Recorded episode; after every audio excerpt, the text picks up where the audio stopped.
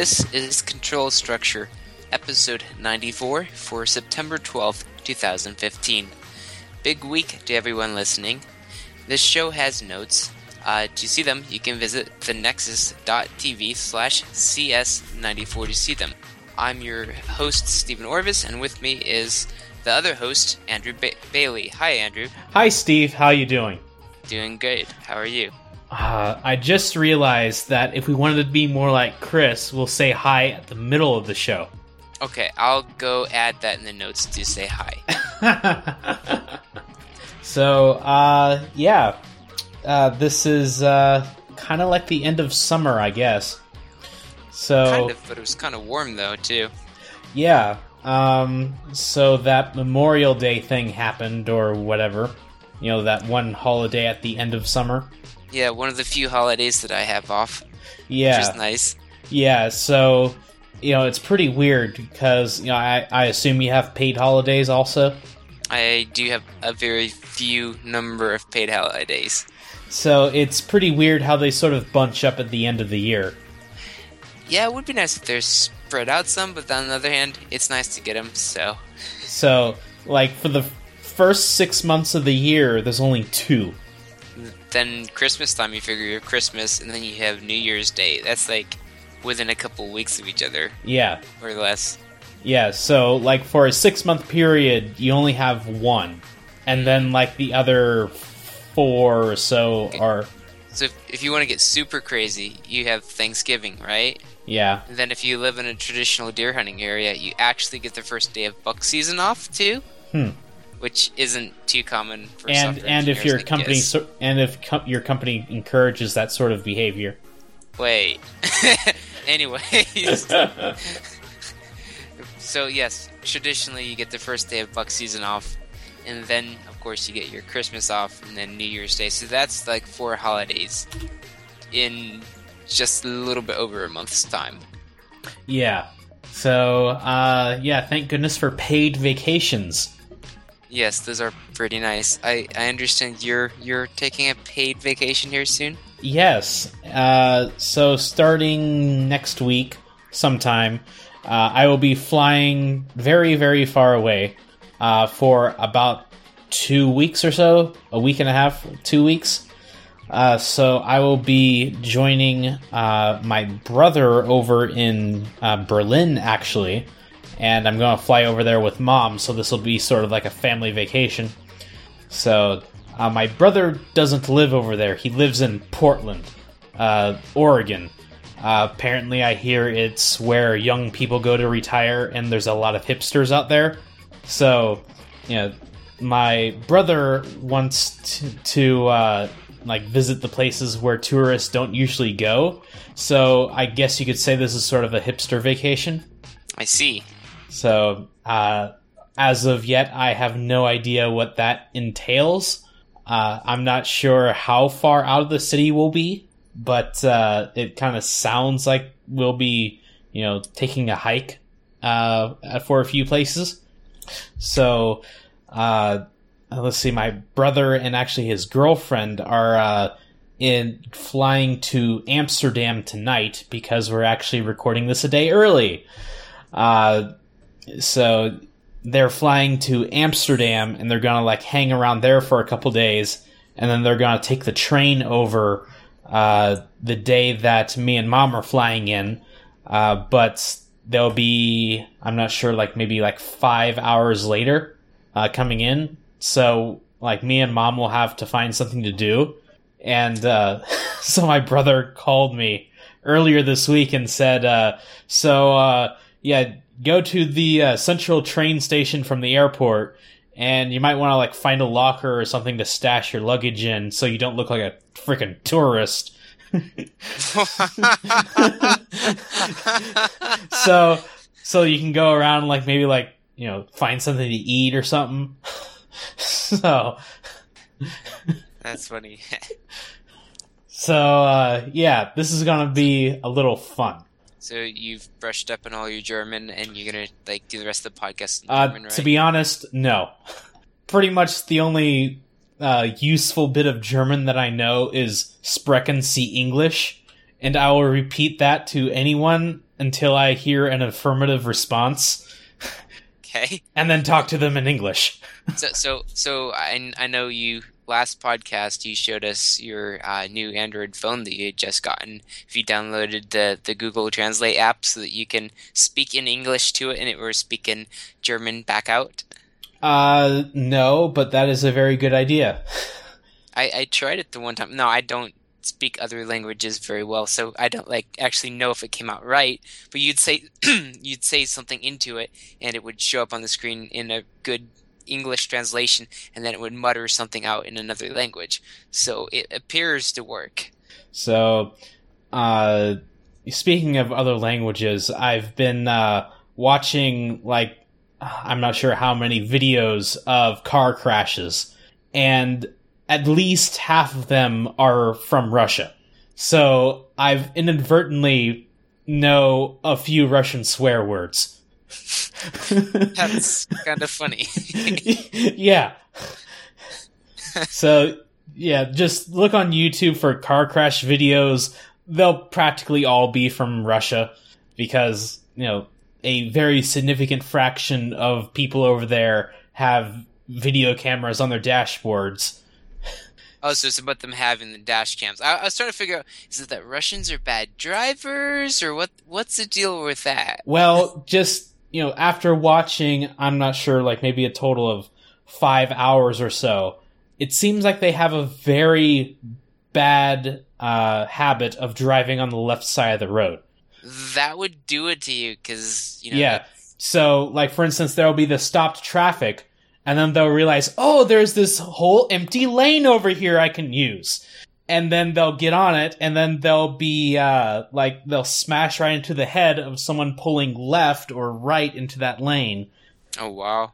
Uh, usually left, because, like, that'd be, like, the stopped traffic on the right side. Okay. Um, or sometimes, you know, like, someone will be in the left lane, and they'll want to turn left, so traffic will pile up behind them. And then once that there's a spot, you know, an empty spot in the traffic, they'll, you know, start to turn left. At the same instant that some expletive behind them will decide, oh, there's a free open lane. So they'll pull into the open lane and use it, uh, only to T-bone the person turning left. I see. So, and then, so and then also, you know, if you combine vodka plus snow, uh, things can get pretty nasty. I can see that would possibly be a bad mix. So, uh, yeah. Let's see. And then, uh, but yeah, I'm not going to Russia. I'm going to Germany. So, so, so what got you on watching car accident videos? I guess I wanted to see, like, things, you know, being destroyed, I guess. Okay. So, like, there's this, uh, like, this one channel has, I don't know, like, over eighty of these. And I've watched every single one of them past forty, I think. So I'm, like, you know, going back through slowly. So, um... Okay. So, yeah, it's... Uh, I guess the bottom line of this is that, uh, you know, there won't be a podcast for about a month or so. So, yeah. Hi, brother. How you doing? Wait, you don't listen to this. So... Hey, speaking about traveling and such, you know the T S A? Uh, those are the people at the airport that are famed for poking and prodding people and such things. Yeah, I believe it stands for Travelers Standing Around. I'm sure that's not the actual acronym, but that sounds funny. um, so there's these uh, T S A-approved locks, right? That, you know, if you use them... Like, your luggage won't be busted if it goes through security and they need to examine it. Uh, well, apparently the Washington Post helpfully uh, did an article about something at the T S A uh, where they showed off all those master keys that open all of those T S A-approved locks. It's not as if luggage was secure anyway, uh, because the T S A had all these keys. And if not, just use, like, a bolt cutter or something. So, uh, with these uh, photos, uh, someone has actually printed off, like, three D printed these keys off, and they work. and like they've actually put them up on GitHub. So I guess the moral of this story is this is why we shouldn't have any kind of master keyed system, uh, like the kind that the F B I and the N S A want. And that was kind of the thought, like with even ma- without making the the connection, the other article. Like first, I was reading through and like this all happened, and suddenly now all these locks are insecure because there's one security breach happened. It was a security breach they didn't intend to happen. No one thought it was going to happen, but it happened. Yeah. And in the same mm-hmm. way, backdoors, no one intends for them to be breached, and uh, it just takes once, and then suddenly you have all these locks that are not locks. So the uh, Washington Post kind of noticed their, uh, you know, the vulnerability, let's just say, and, uh, you know, quickly blurred out the image within I'm not sure how long. Uh, but uh, some enterprising folks quickly saved that image, and uh, yeah, it's pretty much everywhere now, except on the Washington Post. Which is funny. It's like, I, I, I did notice this someplace. I saw a photo with the, the black blocks within the keys. It's like, it's too late for that now. It's so, don't bother. So if you go to the Reddit thread, uh, about halfway down the comment section there, uh, like someone actually posts to Imgur like the original photo, and then right below it is like very uh, sharp and uh, lovely images of each key individually. So, you know, as Bruce says here, the whole thing neatly illustrates one of the main problem with backdoors, whether in cryptographic systems or physical systems. So, yeah. And just on a, a side note, it's kind of a neat use for uh, three D printers, I suppose. Uh, for making spare keys, you could have like a spare key for your house stored someplace somewhat secure, and assuming your three D printer lives in your car, if you got locked out of your house, you could go to your car and your portable three D printer and print your house key. You know, granted you actually had a model of the key, you know, yeah, accessible. Granted you have a model saved someplace. And, and this this sort of uh, you know, illustrates, you know, how fragile the, you know, security around physical keys are. You know, a picture of them and uh, you know, pretty much everything's gone. Yep. Yeah, the, the one article mentioned that a picture of a key at like two hundred feet and even at an angle, they said that supposedly you could still uh, come up with a reproduction key that probably could work from that image, that it wasn't that big of a deal. So it was like, I've never really thought of it before, but it, it sounds like you really can't have any picture taken of a key if you want it to be secure. If they take a picture, you're not secure anymore. So granted, it has to have sufficient resolution to do so. That yes, picture not at just a blurry feet. blob. Yes, I they didn't really expound upon the, the scenario yeah, there. Your cell phone camera is probably not going to cut it at two hundred feet.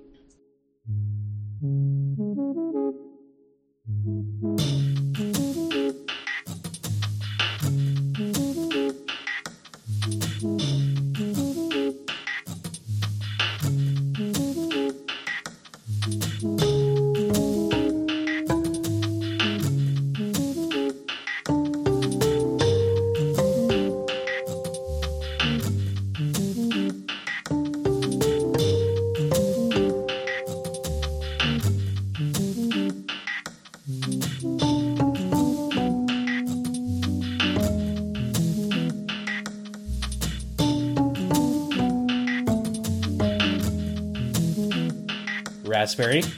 Raspberry. Raspberry.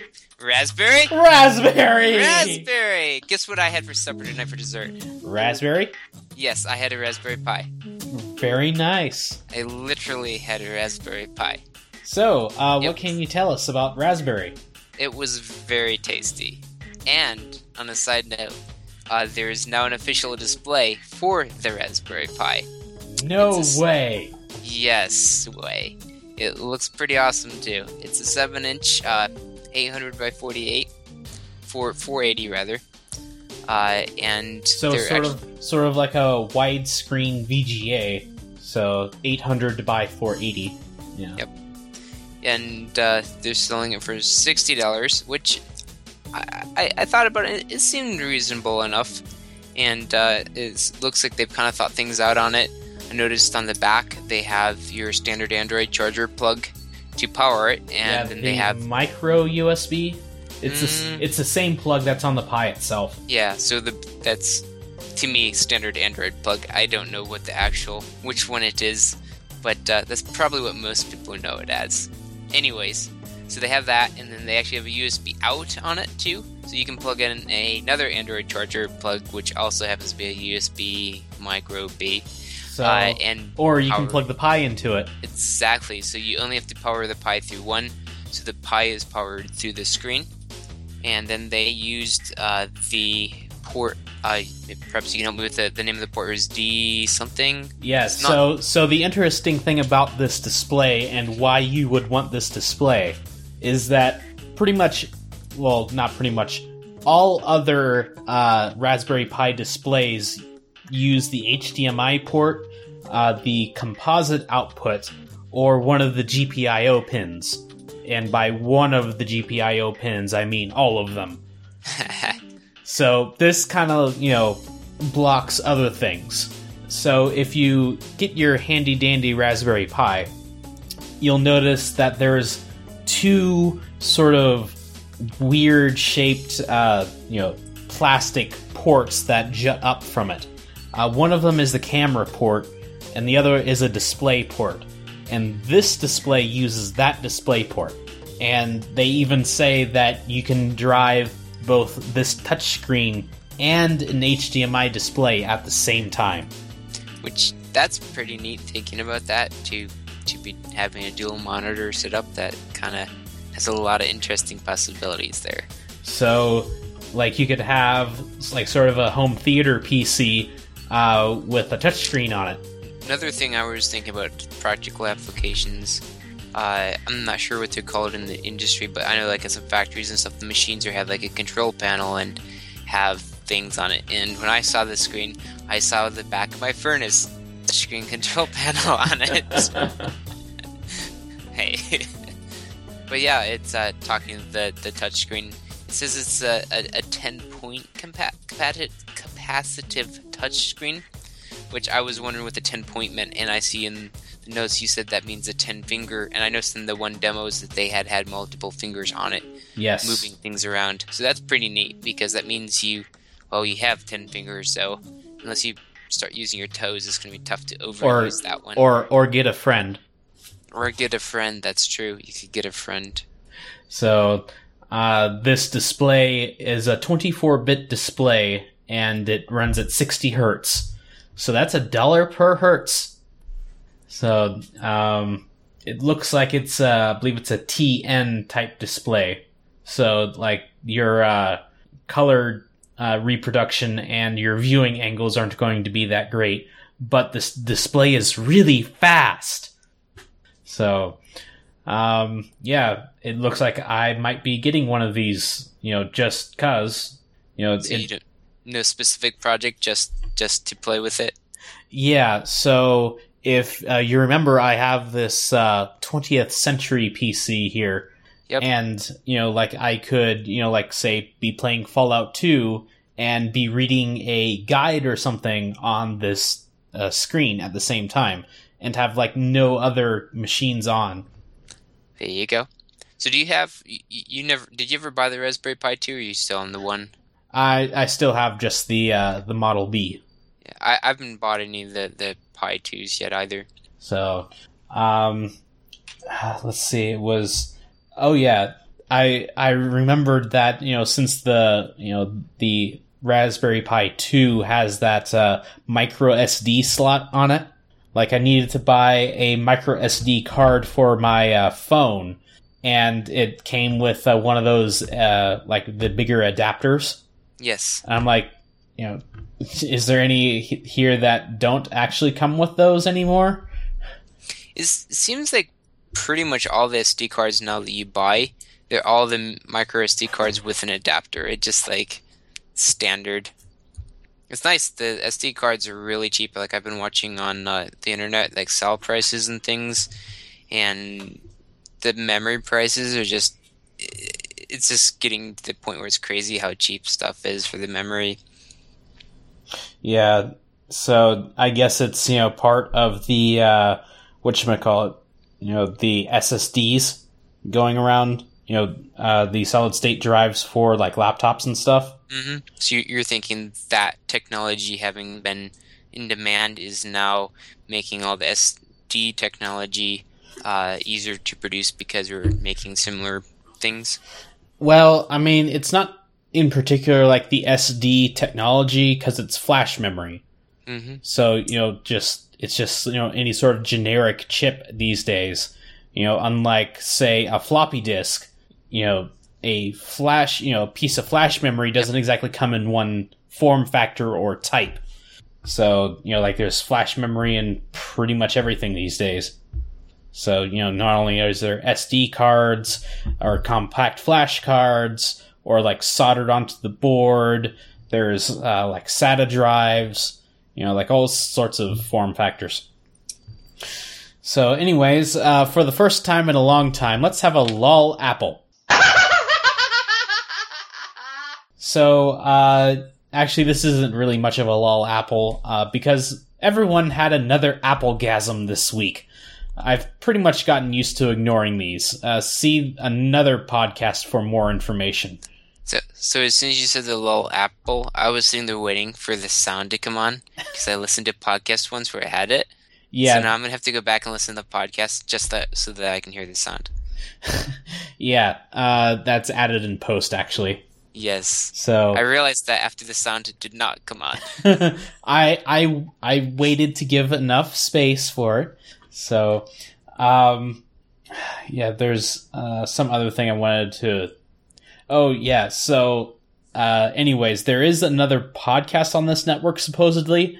But given that as of this posting, probably, uh, the last three podcasts and the last five out of seven uh, shows on this network is Control Structure. That's pretty impressive. It- y- yeah. So it would be nice to have another show on the network, uh, like maybe a gadget show. Uh, because Qualcomm has talked about their new Cryo C P U. So maybe they could come on and talk about that a little bit.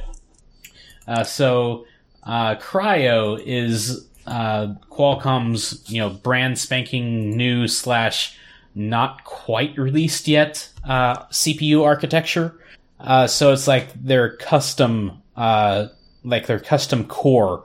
Uh, so uh, like before, I believe that they had their Crate Uh, design, which was a thirty-two bit design, but now like they've realized that oh, uh, you know, smartphones, they are coming up quite quickly on the four gigabyte barrier. So having sixty-four bit capability might help uh, with, you know, expanding that a little bit. So is that what this processor brings us, sixty-four bit then? Yes, that's like the big, you know, you know, l- light up banner, you know, show everything about this thing.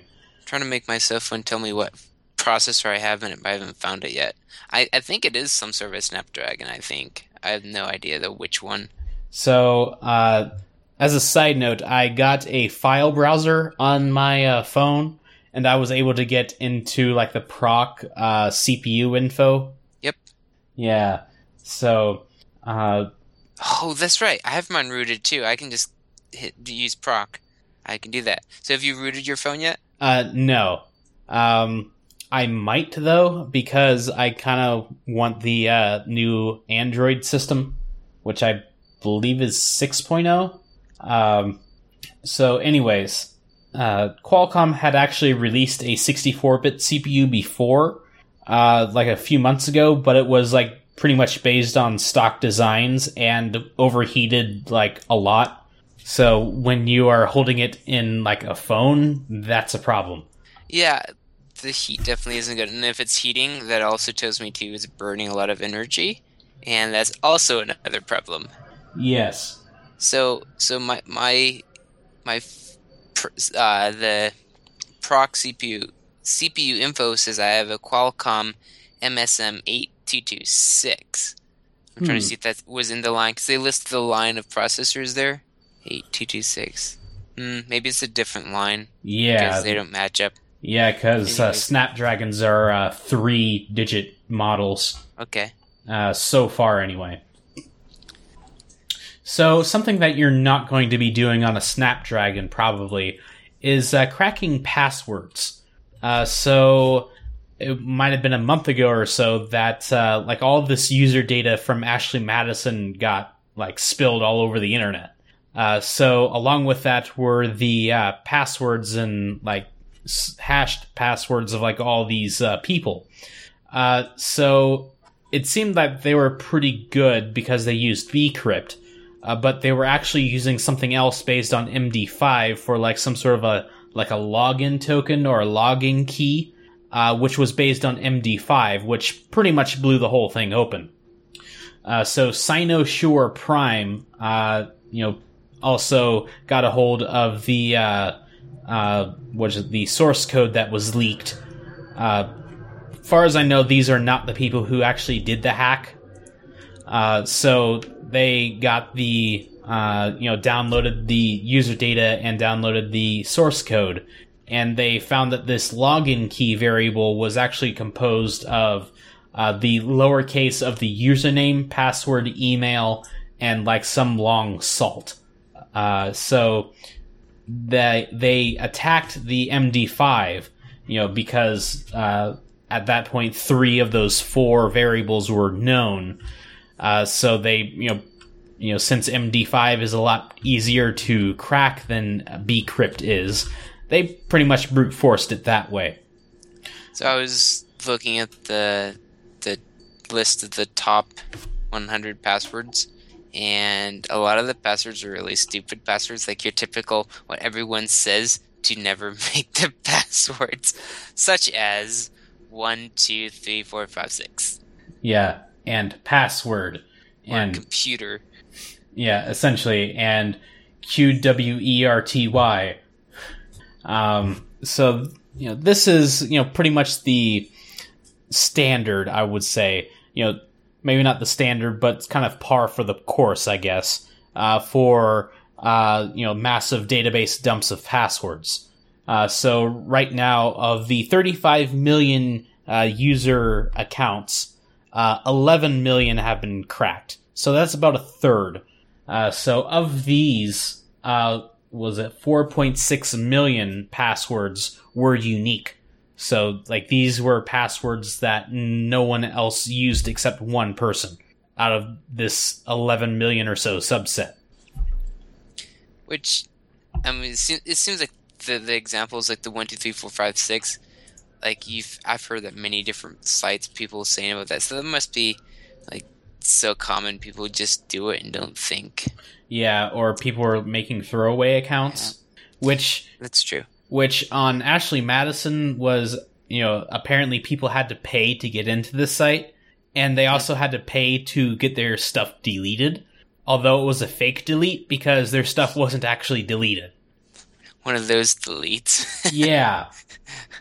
You just mark it as deleted, and it's deleted, but not really. Pretty much. Uh, so uh, let's talk about some uh, free media formats, or at least, you know, getting there. Uh, so you know about WebM? WebM. So that's... Um, I don't recognize it. That's the uh, video format that Google uses for uh, H T M L video. Okay, so that would be like what YouTube uses uh, yeah. now. Yeah. So uh, WebM is a royalty-free format. You can use it however you want and how much you want. Uh, so uh, there's, uh, you know, H two sixty-four is a, you know, a video used for like uh, Blu-ray video and such, and also quite a bit of video online too. A successor recently came out called H two sixty-five or H E V C. Uh, so the uh, licensing uh, restrictions around two sixty-five are a lot different and a lot more stringent, let's say, than H two sixty-four. Uh, so a lot of companies are getting together uh, to, you know, form this alliance for open media, and the, their main goal is to create a competitor to this high-efficiency video codec. Uh, so it seems that, you know, a lot of, you know, companies that are behind this, uh, you know, Amazon, Cisco, Google, Intel, uh, even Microsoft Netflix and Mozilla are sort of backing this. I, I, I was surprised the list of p- companies, you just kind of go through it and it's like everyone. Yeah. So, you know, these companies have uh, pretty, uh, you know, heavy stakes in internet video. Uh, so, uh, see, Netflix is obvious. Amazon, along with Netflix. Uh, Mozilla, Microsoft, uh, there's, they are the, you know, big browser vendors along with Google. But Google also has the, uh, you know, the WebM stuff. So that's, you know, something to build off of. Uh, Cisco, uh, they're actually into a lot of video conferencing stuff. So due to a little fluke in the H dot two sixty-four licensing, uh, it's like apparently there's a royalty up to like ten million dollars per year of how many copies of the decoder you can distribute. So they've essentially allowed people to download the decoder from them. And they're like, yeah, we're just doing this for free. We'll pay your licensing fee. Ah, okay. So the, if the people download it, then they don't actually have to pay for the rest of it. Yeah. Ha, that's really funny. Yeah. Um, let's see. Then Mozilla, you know, not only with Firefox, but they are also involved with the zip dot org formats. Uh, so I believe we might have mentioned DALA before. Um, so that's sort of a cooperation between Mozilla, Zipf, and I think maybe Google too. Um, but yeah, that's also, uh, some more, you know, code base to build off of. So, uh, hi, Steve. Hi, Andrew. Ah, uh, that, that feels so much like Chris. It does. Just random. Yeah. Uh, so, uh, hey, let's talk about some more open source and, uh, freedom goodness stuff. Like the Unreal Engine. Uh, so recently, Unreal four point nine was released, and there are so many fixes for this. Uh, but they are also touting the major features of, you know, improving the mobile uh, engine support. Uh, so they're like doing a lot of lights and shadows and stuff, stuff that you really don't think. Uh, about when you see like a static still screenshot, but when, you know, you actually get it into motion, lights and shadows can produce some very creepy feelings. You know, like I, I remember playing games after I uh, got a new video card, and suddenly there's like shadows and lights moving, and I'm like, okay, this is a very creepy thing. uh, So another banner feature that they're doing is uh, experimental DirectX twelve uh, support. Uh, so that's like the multi-threaded rendering stuff. Um, so yeah, just a whole lot of other, you know, little things that, you know, make this so awesome. And, you know, because they're open source, you know, it's open for anyone to uh, contribute to. Uh, so meanwhile, Epic Games, which, you know, are sort of backing this, Uh, have released three million dollars worth of assets from the Infinity Blade games for free. So I'm not sure if this is all of the assets, but, you know, it includes not only three D models, but also sounds as well. So, so, so these are like all the resources from this game. They're including it so that people can play with it and do stuff with it. Pretty much. Uh, like, the only restriction that they currently have is that you must use it in a, U, a uh, Unreal four-based uh, game. And it's it's not exactly clear if you can, uh, like, modify these in any way. But I suppose that they wouldn't really mind. So, so it seems like what they're trying to do is push people into using the Unreal Engine and really promote it. And saying, like, hey, here's this free stuff you can use if you want to use the engine. Exactly. So, you know, here's not only the engine, here's also some little toys you can play around inside of it. That's that's pretty neat, because sometimes without examples and pre-done stuff, uh, especially if you just want to tinker with something, it's no fun. But if you have, like, stuff to play with, and you can kind of see how things are done. So, also, there's a uh, cardboard hero. I, I saw that. Yeah. So even though that Infinity Blade is a iOS game, it looks pretty good. like the actual visual quality, that is. So, uh, yeah, we talked about, uh, you know, encryption and backdoors and stuff way early in the podcast. Uh, so the F T C commissioner uh, has an op-ed uh, stating that we should have more encryption and no backdoors. So this is the Federal Trade Commission person saying that, yeah, this is encryption is like the best thing ever. You know, this helps secure people Uh, from, you know, everyday criminals doing everyday crime against everyday people. And I was trying to find the article. I know he mentioned in there, was it this guy that had his laptop stolen, or was this an, another guy? Uh, must have been another guy. I'm trying to find, I just realized I didn't say the link. Um, so, uh, saying here that we now carry smartphones that are not only our personal calendars, contacts, messages, and photo albums, but also our wallets, health information, and controls for things in our homes. Coming soon. Uh, as we connect more and more things to each other and to the internet, uh, and it runs m- more of our lives on apps through our phones, we increase our exposure. Uh, current estimates forecast that there will be anywhere from twenty-five to fifty billion connected devices in five years. That's a target-rich environment for bad actors.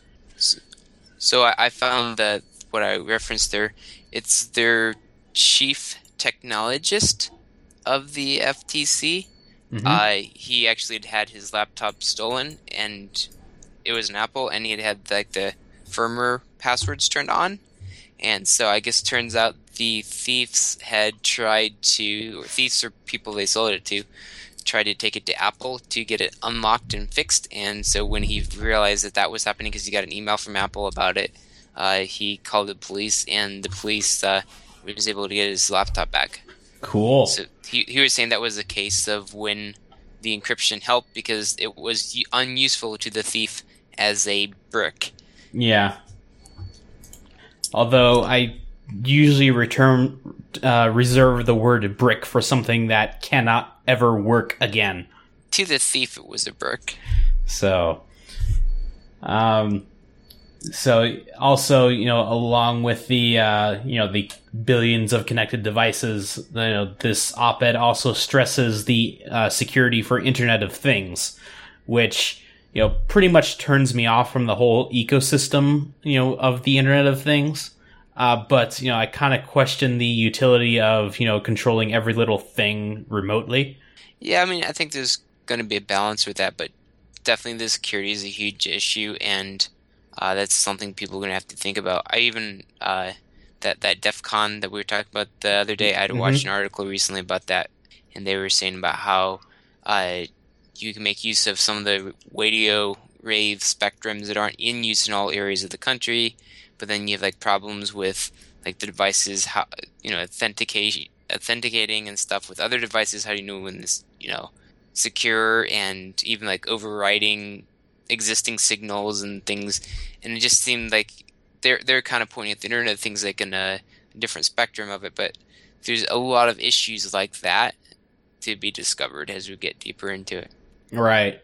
Uh, let's see, then... Da, da, da, da. Also, so, you know, I sort of question, you know, back to the questioning the utility of it all.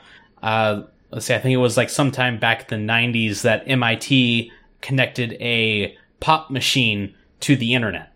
So you could theoretically order a can of pop from your, you know, from your desk, which sounds cool, except you actually had to walk back to the machine to pick up your soda.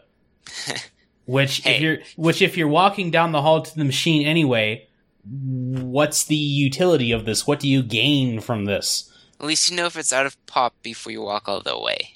True, but you know if there's if they did it to one, there's probably multiple pop machines around there, so you know they could just you know like. walk down further if they wanted, like, Doctor Pepper so bad. Could be. Uh, so, unfortunately, we have no podcast feedback this week, uh, so don't forget to uh, submit it using our uh, handy-dandy submit feedback link on thenexus dot t v. And don't forget that today is International Backup Awareness Day, so back up all your stuff, uh, because I'm leaving soon, so... It's a good time to shuffle around everything. How about you? Um, well, I guess uh, while you're leaving, I'll be uh, staying and uh, working since I don't have vacation during this time period. I have deer season off instead. But uh, that's right, more deer. Um, so yeah. Be so you mentioned that you're now coming down on Tuesdays instead of Fridays? I am now coming down on Tuesdays instead of Fridays. I so, guess evidently some places do their sprint not to the Friday, but instead they do it to partway through the week. The idea being that typically if someone's just going to take one or two days off, those one or two days off typically is a Monday or a Friday, which would happen to be sprint review and sprint planning day. So kind of like the two most important days of the sprint on vacation. So the thought was, if we, ch- excuse me, if we make it do those days, then maybe it makes things a little bit easier. So hey, figured we'd try it and see. It's it's the, yeah. the team can decide and change it later. Because because like when you said that Monday was a holiday, so I'm like, is it Tuesday because of the holiday, or because it's actually really Monday, or is it really Tuesday? Yeah, it's it's so. Tuesday this next week, so. It has nothing to do with the holidays or anything. Though the holidays came at a good time because it gave us, it was going to take a day out of the sprint, but then we shifted the sprint, so we like ended up gaining like a day and a half back or something somehow, because we had something going on the one afternoon too when some people didn't work. So it ended up, ended up working out about right. So uh, meanwhile, because in a very odd fluke of scheduling, Uh, the lead programmer at my company is out, uh, also in Europe. Uh, so, so like I'm not going to see him until I come back, and he will be getting back like three days after I leave. Uh, so right now I'm like the main, you know, programmer at the company. So a lot of important things have fallen onto my shoulders. So it's a good time to go on vacation. So, uh, one thing that's been bugging me for a week I finally cracked today, and a thing that's been bothering us for about three or four weeks finally cracked today, we hope. So, uh, that one was kind of uh, a tricky one, because it dealt with uh, a- analytics, uh, like page analytics. Mm-hmm. So, uh, like initially, we uh, pushed out this new feature that, you know, uh, essentially allowed someone to either sign up or log in on the same page. Uh, so, uh, this was like in a special custom uh, customization that we did for our client. Uh, so, uh, we, uh, we realized after we uh, put it live back in July that it wasn't qu- tagged quite right. Uh, so, uh, July thirty-first, we, uh, put it in a fix. Uh, but like, you know, this, you know, the client is still freaking out because his numbers are still down, but we haven't changed any, anything with the confirmation page. Like this is the same one we've been using since ever. Uh, so it turns out that, uh, Bing actually turned off one of their ways of like doing, I think it was like campaign analytics recording. Uh, that at July thirty-first, it would no longer work. So that caused a huge timeout on one of the JavaScript files. Uh, so like people were closing their browsers before that timeout, like after like twenty to thirty seconds. Okay. So like this other, uh, analytics reporting wasn't being run on those browsers.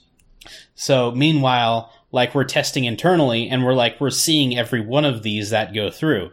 Uh, because, you know, essentially, you know, we would, you know, do the testing and stay on that page while we, you know, emailed the guy saying, okay, we did all of these. So thus, you know, waiting past the timeout and having that being recorded. Oh, I see. Okay. Those bugs are the worst. The ones that like sometimes work and don't work. And you're never sure quite why it works the time so, when it works. So I, you know, did the handy dandy uh, web inspector and took a look at the network tab and realized that there's this good twenty-five second gap uh, on the confirmation page, and it was reproducible every time. So, uh-huh. so you know, being people that are sort of impatient on an e-commerce site.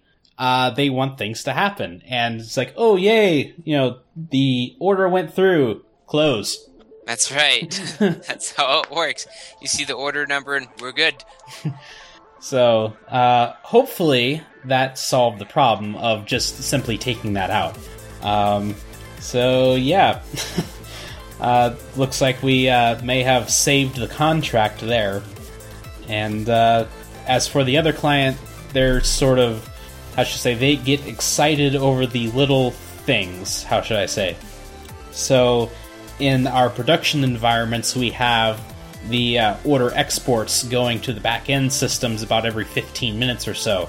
Uh, so, and if any, and if they fail at any time, like it's, you know, everything is rolled back. So on the next run, it'll get picked up again along with any new orders that have come in. So it was like four a.m., I think it might have been like last Saturday, that one of these jobs failed. Uh, generally, it's because, you know, like the remote server timed out. So, you know, remind, you know, just as a reminder, this job happens every fifteen minutes.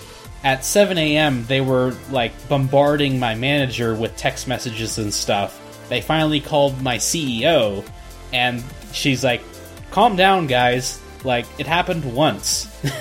It's run how many times since then? One failure. Just ah, calm down. Everything's fine.